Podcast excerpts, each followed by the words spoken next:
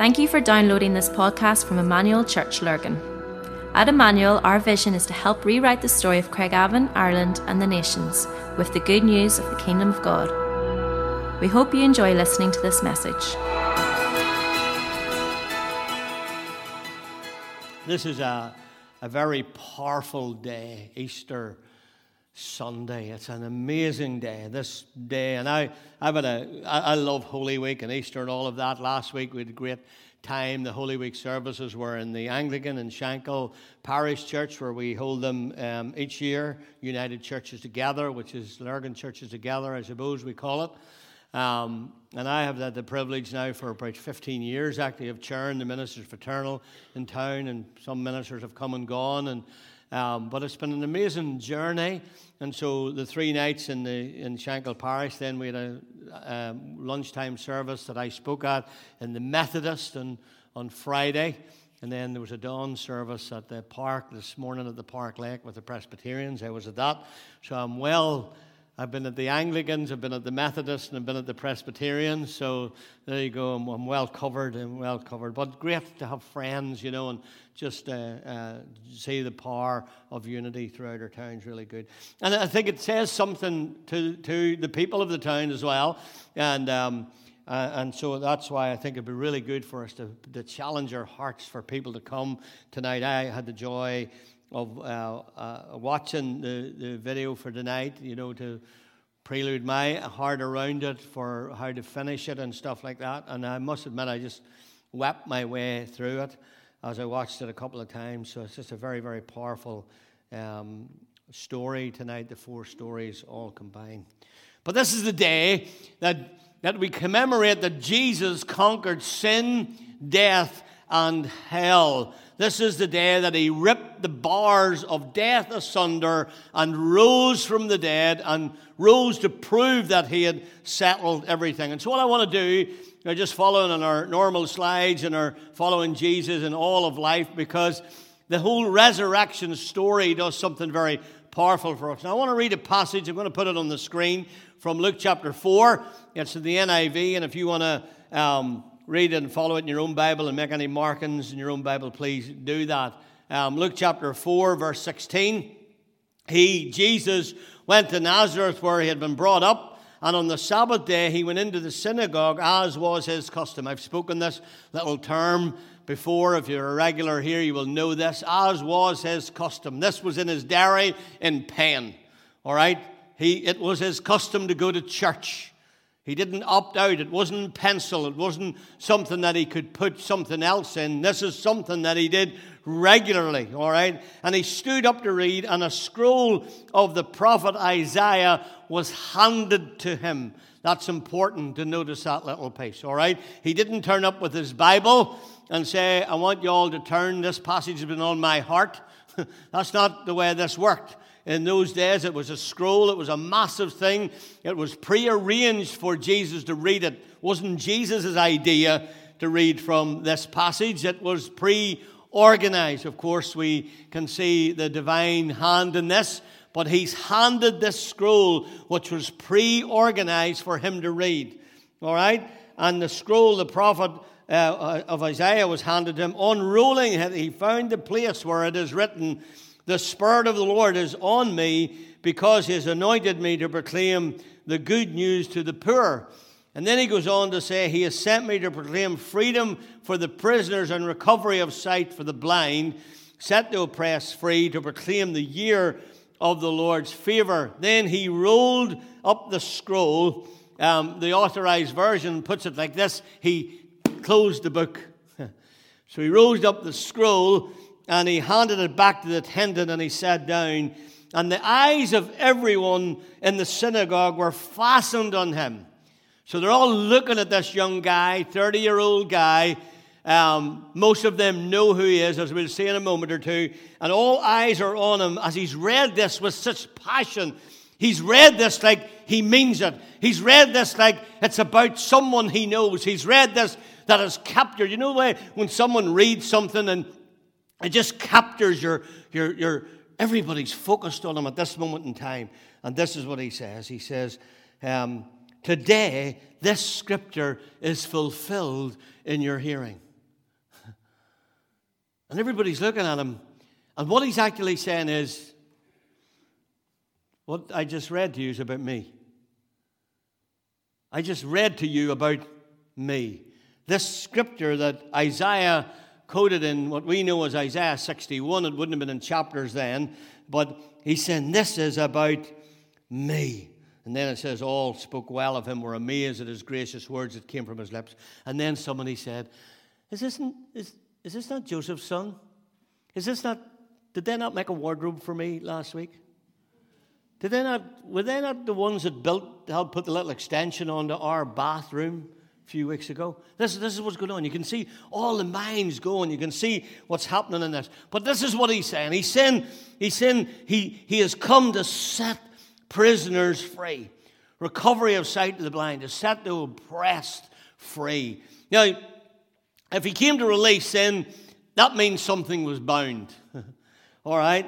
And we will never appreciate freedom uh, until we consider the magnitude and reality of bondage. I say that again because that's really important. We will never appreciate freedom until we fully understand the magnitude and reality of bondage. All right? And he didn't come to set free people free, he came to set bound people free. All right? And the, the enemy's greatest strategy is to make bound people think they're free. That's what the enemy does. He, he, he, his greatest strategy is to make bound people think they're free people so they never know they need a Savior. That's why Paul wrote to the church at Corinth in 2 Corinthians 4 4, I think it is, and he said, The God of this world, talking about Satan, has blinded the minds of those who believe not, lest the light of the glorious gospel should shine in and they might be saved. So he's saying there's something has blinded their minds. So his greatest strategy is to make bound people think they're free. So we have to have a conversation about freedom because resurrection means freedom. If there's one word that you could write over the resurrection, it's this word that we're going to talk about this morning freedom. Resurrection, the resurrection of Jesus Christ means freedom to us who follow him. And so, so this morning, what I want to talk about is I want to talk about keys. All right? And we're going to talk a little bit about keys. But what I want to talk more uh, about than keys is about chains. Now, because oftentimes we preach about the keys, that God holds the keys to unlock you into your freedom. But seldom do we actually really identify what those chains are. And I, am going to talk to you about that this morning because I think this is really important that we grasp hold of this because before we talk about the keys, we need to acknowledge the, the chains, all right? Now, there are some chains in our life that are glaring obvious, they, they, they, they're vivid, like the person who is an alcoholic. We can, their, their chains are, are, are glaring obvious. We see them dotter about. We see them lose control. We see and we think, oh, God love them. They're such a, they're, they're glaringly obvious. Others aren't just as obvious. Some of our chains isn't, aren't just as, as, as obvious as others, all right? And so Resurrection Sunday is about freedom. And so we need to understand how we can break these chains and how we can appropriate the keys of the kingdom that we're going to talk about this morning. I'm a Formula One fan, and and this year, in, in July, I'm going to Silverstone, and the, the staff and management team and elders bought me a, a trip to Silverstone. So it's been on my bucket list for a long time. I've never been to one live, I've followed it for years and years. And so it's a big tick in my calendar um, in July, going over to meet my son who lives over there, and we're going to Silverstone together. And um, if you're like me, um, I, I, love that's the sport I love. I love it, and I love the MotoGPs, and that's the sort of sport I like to watch. And um, and sometimes what I do is I record them, and the really good ones I'll watch again. You maybe have done this with a football match, maybe um, like a, a, a, cup final or something that you think, "Wow, I really like this," and so you you you you you record it, and then you obviously you rewind it and you watch it again. Well, that's what we're doing today with Easter. That's what happens every Easter Sunday. Every Easter Sunday, we, we, we rewind the tape and we watch the story again. We know now when, you, when, you, when I watch that race again, I know who won it, I know what the end's going to be. But I, I, just enjoy watching it again. It's like a, those timeless movies that you have, like, like um, Indiana Jones, which are my favorites, and those, they just watch them over and over again, and, and you know the end, and you know the, the cliches, and you're waiting for whenever he steps off into that. You're watching all those moments, you know them all, but still with all, they're timeless. That, this, this, is, this is what Easter's all about. We're rewatching a story that we know the end to, and it's, but it, it, never gets old. It's just beautiful. And there's something about this. This wasn't an easy match. This, this match that Jesus fought wasn't an easy match. There was a, a difficult opponent called Satan who was out to, who, who originally, when you looked at the game, you could think, man, it could have went either way. But Jesus turns up on the scene early. He turns up scoring some points. He turns up healing people who were blind. He, he heals the, the sight of blind Bartimaeus. He he, he, he actually he heals some lepers. He, he's scoring goals already, you see. And then one day he goes into a little back room where there's a girl lying dead. And he lays his hand on this little girl and he raises her from the dead and she gets up and eats a pizza. Pretty cool. Ah, I added that wee bit. She did eat something. The Bible tells us that. Could have been a pizza. But, but when Jesus cried, It is finished, it's really important. The devil thought he had him. I, I imagine there was, they were starting to celebrate. They were starting to pop the bottles in hell. They were starting to celebrate that they'd killed the, this, the, the, the Lord of glory that destroyed him. But, but Paul, when he writes to the church at Corinth, this is what Paul says. Paul says, if the princes of this world, if, if Satan and his dark hordes had have known what Calvary was going to accomplish, they would not have crucified the Lord of glory. I put it this way I think they would have leveled every tree in Palestine. They wouldn't have found a tree to hang them on because um, they, they, they, they just weren't sure of what would ever happen. Now, imagine you were on a team, Robbie's a footballer, and I wondered whenever that just finished where Robbie caught the ball in his foot, I wondered, did, he, did you drop it, Robbie, or did you hold it? Did you keep it? um, I, I, I, wonder sometimes whenever uh, I, I wonder that whenever, uh, if, if you were playing a match and during half time your manager come in and said you, guys, it is finished at half time, you would think, well, that's pretty stupid. There's another half to play. How can you say it's finished? You see, when Jesus cried, It is finished, he didn't cry, It is over. He didn't cry, It is over. He just cried, It is finished. He had accomplished something. He had, he had bought back the right to rule and reign. Now, what happened in, I was at a funeral yesterday, and Brian Martin, who's the minister out at Donaghcloney, said it wasn't the apple wasn't the problem, it was the pear in the ground. That was a great little pun. All right, so it wasn't the apple was the problem, it was the pear in the ground. And so Adam and Eve ate of the fruit of the tree. We know this story. And sin enters the world.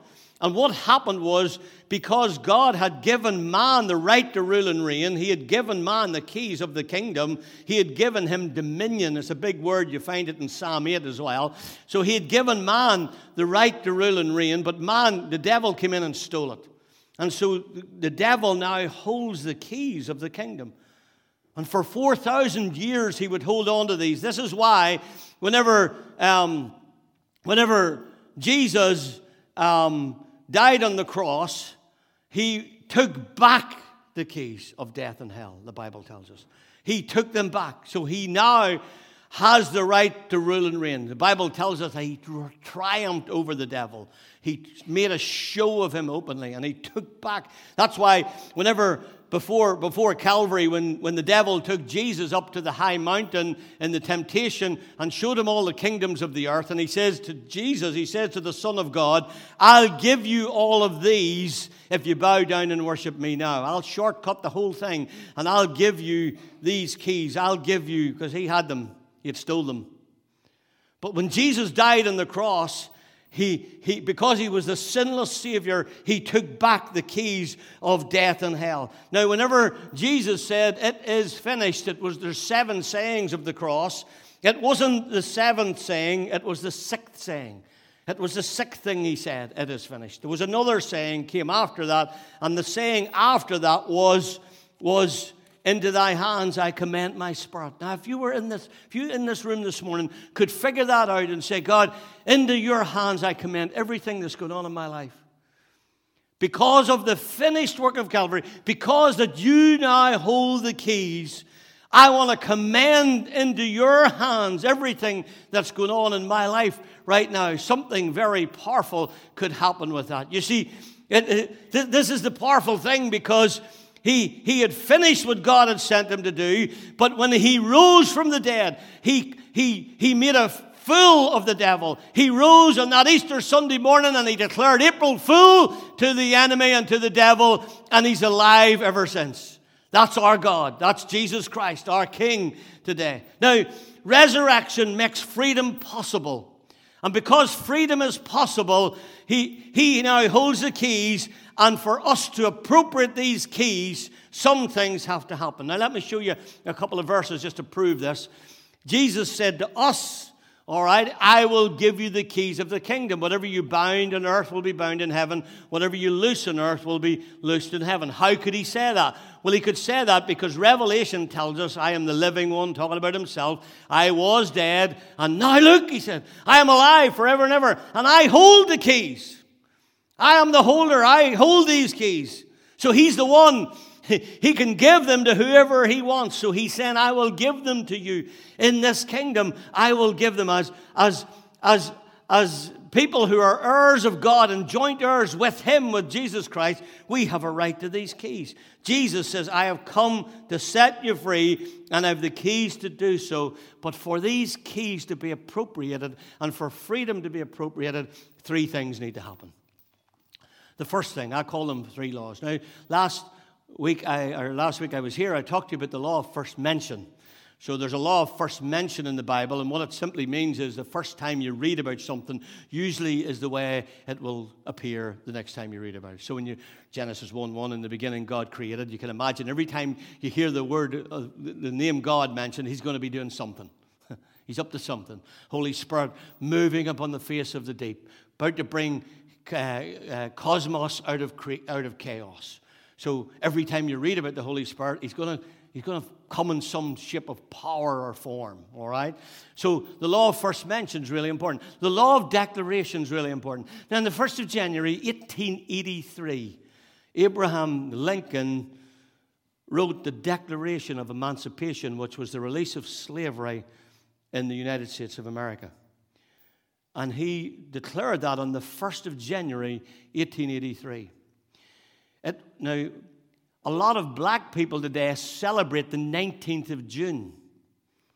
And the reason they celebrate the 19th of June instead of the 1st of January is that it was the 19th of June, 1885, that news of the Declaration reached Texas, where all the black slaves were.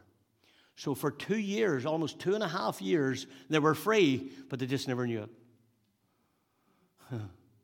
The Declaration had been written and designed and declared from the President of the United States on the 1st of January 83, but it was the 19th of June 85 that they, they, they found out they were free. For two and a half years, they were carrying about their chains and didn't know. Now, they'll celebrate the fact that they're now free, but they could have been free two and a half years earlier. Now, that's really interesting. The second, um, the, the law of declaration. So you need to declare.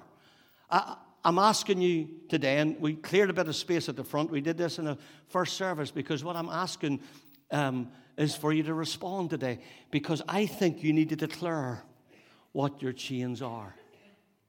I think you need to declare what your chains are. For some of you, it might be anger. For some of you, it might be fear. Had a lady in the first service who told me that she suffered from the bondage to fear for 30, 40 years. And she felt God released her of the bondage of fear this morning. So you need to declare what it is, first and foremost. Secondly, there's the law of first move. Now, law of first mention, here's the law of first move. Now, I, am going to suggest to you that you've one job to do. In, in, in redeeming, in receiving the redeeming grace and love and freedom of God and the Holy Ghost, you have one job to do. This, this is free, but you've one job to do. All right? Now, it's really important you understand this because um, listen to these statements. These are all out of the Bible. Give and you will receive. Ask and it will be given unto you. Draw near to God and he will draw near to you. You notice the order? All of us are sitting waiting on this sort of, it's a bit like speaking in tongues. You know, some people say, well, I, I, the Holy Spirit has never really made me speak in tongues. Well, the Holy Spirit won't make you speak in tongues. You speak in tongues. Not the Holy Spirit speaks in tongues, it's you. And if you don't activate it and you don't step into it, you'll never do it. So everybody's waiting on this thing to land on them. It doesn't land on you. Not that the Holy Spirit takes your tongue and starts to wobble about in your face and you don't know really what to, what to do with it. That's not how it works. It's you activating a gift. It's you using a gift that somebody has given you. That's what, that's what it is. And so there's something about there's something about the law of first move. When we move into the presence of God, something very powerful begins to happen in the economy of God. That so, so my, my question to you this, to, today is this: If you had one job to do, and your one job was to name your chain, what would it be? What would the chain be? What would this chain be? What would the, what would the lock that needs to be opened with these keys be? What would that be? Now, here's, here's some funny ones. Here's some one job failures, you'd call them, all right? I love this one. If you've got high blood pressure, this is really good. Take one tablet by mouth into your right eye. I'm not dead sure how you would do that, but, um, but if this guy just one job to do, one job, all right, what about this one? This is really confusing. All right, if you've got something to do, you're in trouble. All right, where do I go? One job. Had one job to do. Uh, uh, and what about this guy? Just one job. Just one job to do. I love this one. He's just given one job to do, and, and he's opening nine days a week. Figure that one out. I love this one. I knew Warwick would love this one. He's just one job to do. You let that guy go at the top of that ramp, he's going to be home before you, that's for sure. He is definitely going to be home before you.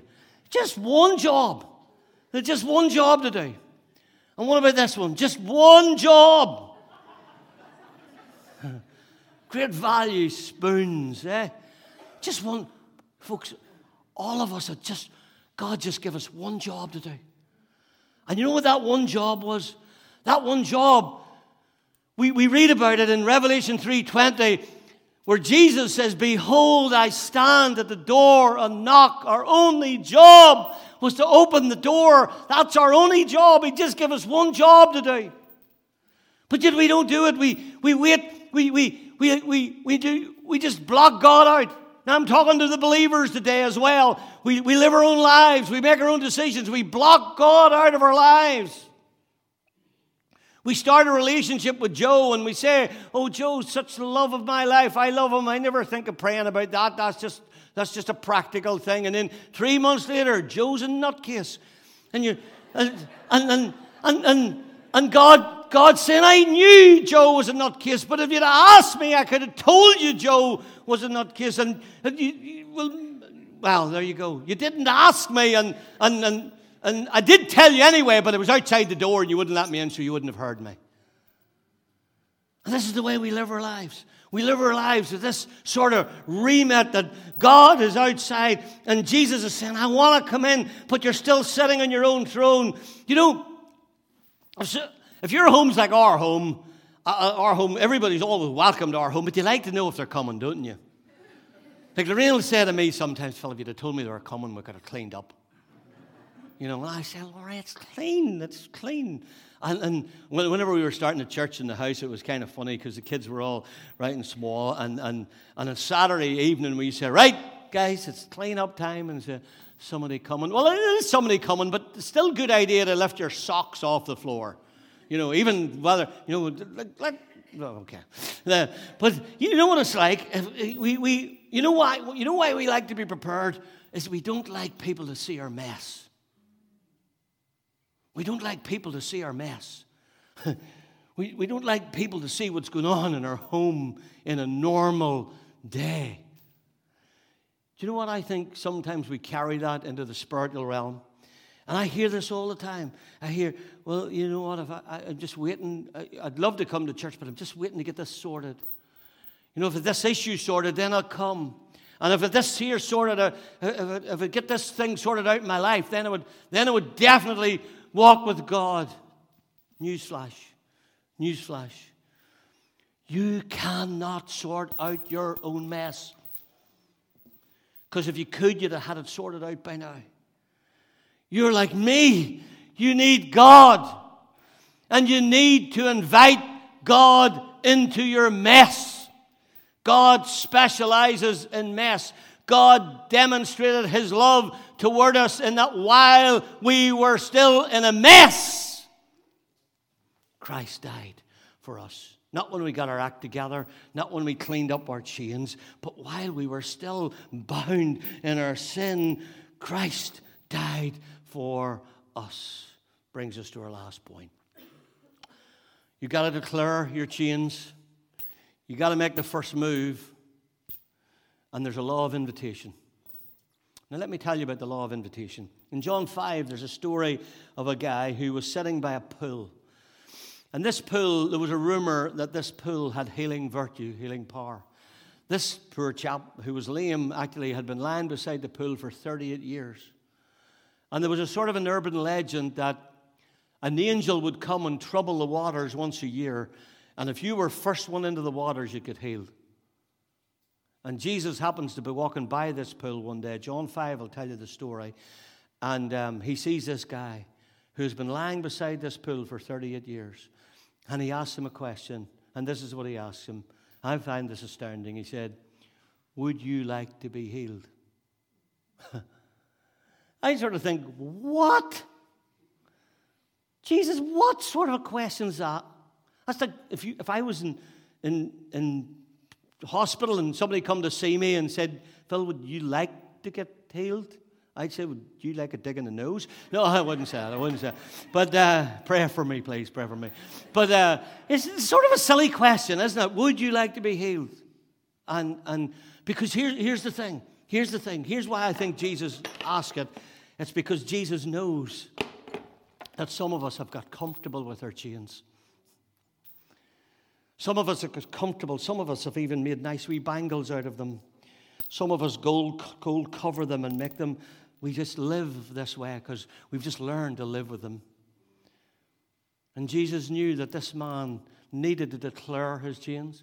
He needed to make the first move, and he needed to invite Jesus into his mess. And sometimes we just wear these things and, and we forgot just how heavy they really are. Now, here's the thing. Here's the thing. While Jesus' question astounds me, the man's response actually astounds me even more. Here's, here's what the man says. The man says, Oh, I'd love to be healed, but, but, every time I, every time I go to get into the water, somebody else gets in in front of me. I, would love to get free of these chains, but I, I, but something just keeps I'd love to get free of pornography, but just to keep jumping up in my email. I would love to get rid of the addiction, but, but stress happens and stressful things happens with my kids and my grandkids and my, my spouse, and it just, I, I just fall to it. The man just making excuses. He's just, I'd love to get healed, but everybody else just seems to get in the way. Some of us are in here today and we say we'd love rid of these, but every time we go to get rid of them, just something seems to get in the way. Well, here, I've got good news for you, right? And the good news is this.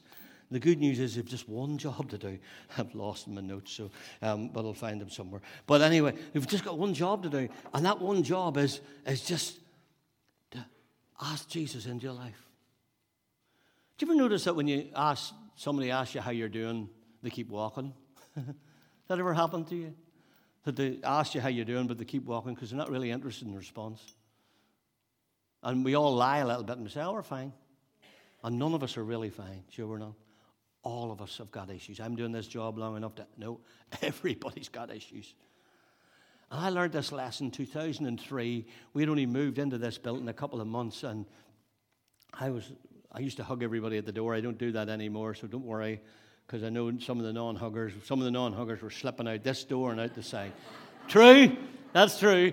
And I thought, oh, this isn't right that we're, we're actually putting people, it was like a two exit. So, anyway, so I don't hug you at the door anymore. I know I'm a huggy. But um, uh, I used to hug people at the door, and some of them, people used to line up for hugs. I think they're getting more hugs here in the art home. But anyway, uh, so better not go there. But anyway, this girl was going out to the door, and I said to her, How you doing? And she said, Well, Phil, there's no point in me telling you because you wouldn't have the time to listen. You're not interested anyway. And she walked on out. and I was gobsmacked. I was so, I was actually astounded at her response.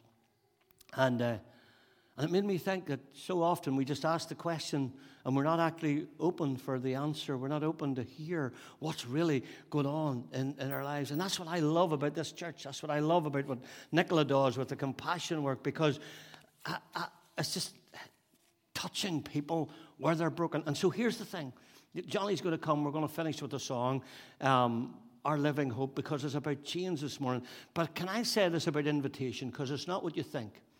If you want Jesus to exercise his keys this morning that he brought back at his resurrection, you need to invite him into your chains. I'll say that again. If you want Jesus, right, to exercise his keys this morning, that he brought back at his resurrection, you need to invite him into your chains. That's the way I see Scripture. Ask and it shall be given unto you. Draw near to me and I will draw near unto you. Seek and you shall find. Ask, seek, knock. It's all about response. It's all about response. And some of you are sitting there thinking, well, if God wants to do this in me, he'll do it. No, he won't. No, he won't anything ever I got in kingdom stuff, I got it through response. And so, what I'm saying to you this morning, there is something about this. When you invite him in, he won't barge in. If it's salvation, you need to invite him in. He stands at the door and he knocks. No handle on the outside. He doesn't barge in. Your job. You've got one job. You've got one job. You've got one job. Don't make it a failure like we've seen this morning. You've got one job, and your one job is to open the door and let him in. One job, if you're not saved this morning, one job. You've just got one job to do. Open the door of your heart. If you're addicted this morning, you've just got one job to do. One job. You've just got to name it and say, I'm giving you my chain today. I am inviting you into my darkness. And what we see reading from Luke 4 this morning, quoting Isaiah 61, is that he breaks every chain. He uses the keys and he breaks every chain. And you can't you can't live under bondage, and you can walk out of this room free of every bondage and every chain of oppression today. If it's discouragement, if it's depression, if it's anxiety, if it's fear, if you're just living with chains, if it's your desires, if your thought life, listen to me. If you're fighting with God, listen to me. I've been there so many times. I've fought with this God. And can I tell you, He's too big for you. You will never win this God. You just need to stop. You need to stop fighting Him. You don't fight this God, you follow this God. You don't run away from this God, you run to this God. Uh, and, and, and so, what we're doing this morning, for, for years, we've been waiting for God to draw us into the light. God's saying, Well, why don't you invite me into your darkness? And as we invite Him into our darkness, He takes us into His light. That's the way these keys work. That's the way these keys work. So if you're coming just for a, excuse me for using the pun, for a sexy sermon, that's not what I'm giving you this morning. I don't want to tickle your ears. I don't want you going home thinking, oh, isn't that great? I want you to go home knowing you've exercised the keys of the kingdom and that the locks are off and the chains are broken and your bondages are free and you've got one job to do. Name your chain. Invite God into it this morning by the Holy Spirit. Allow Him to appropriate the keys and walk in liberty and freedom out that door, never to be bound again. That's the power of the resurrection of Christ. Pretty cool, isn't it? The power of the resurrection of Christ. So, what we're going to do, we're going to sing. I've asked Johnny to sing this song, My Living Hope, and uh, it talks about breaking chains in it. I'd love us to sing it as a, a, a, a sort of a prayer. And what I'd love you to do, we cleared a bit of space at the front. We did this first service as well. I'd love you just to respond by coming up and filling the front today. As a response, just to say, My chains are gone. I'm breaking every chain of bondage. I'm breaking every chain in my thought life and my whatever's going on in my life, whatever fear, whatever it might be, I'm breaking it this morning in the name of Jesus. And I'm responding and I'm stepping up this morning as a way of saying, God, would you come into my darkness and bring me into your marvelous light? Would you be willing to do that with me? I, am going to stand with you because, and then as we come up, we'll sing this once, then I'm going to pray a prayer of deliverance, setting you free of bondage this morning, and then we're going to go home and get our Easter lunch. All right? Let's do that. Let's stand and let's start to make our way up to the front if we can, and then we're going to pray together. We hope you enjoyed listening to this podcast. For more information about our church and all that we do, please visit our website at emmanuel-church.co.uk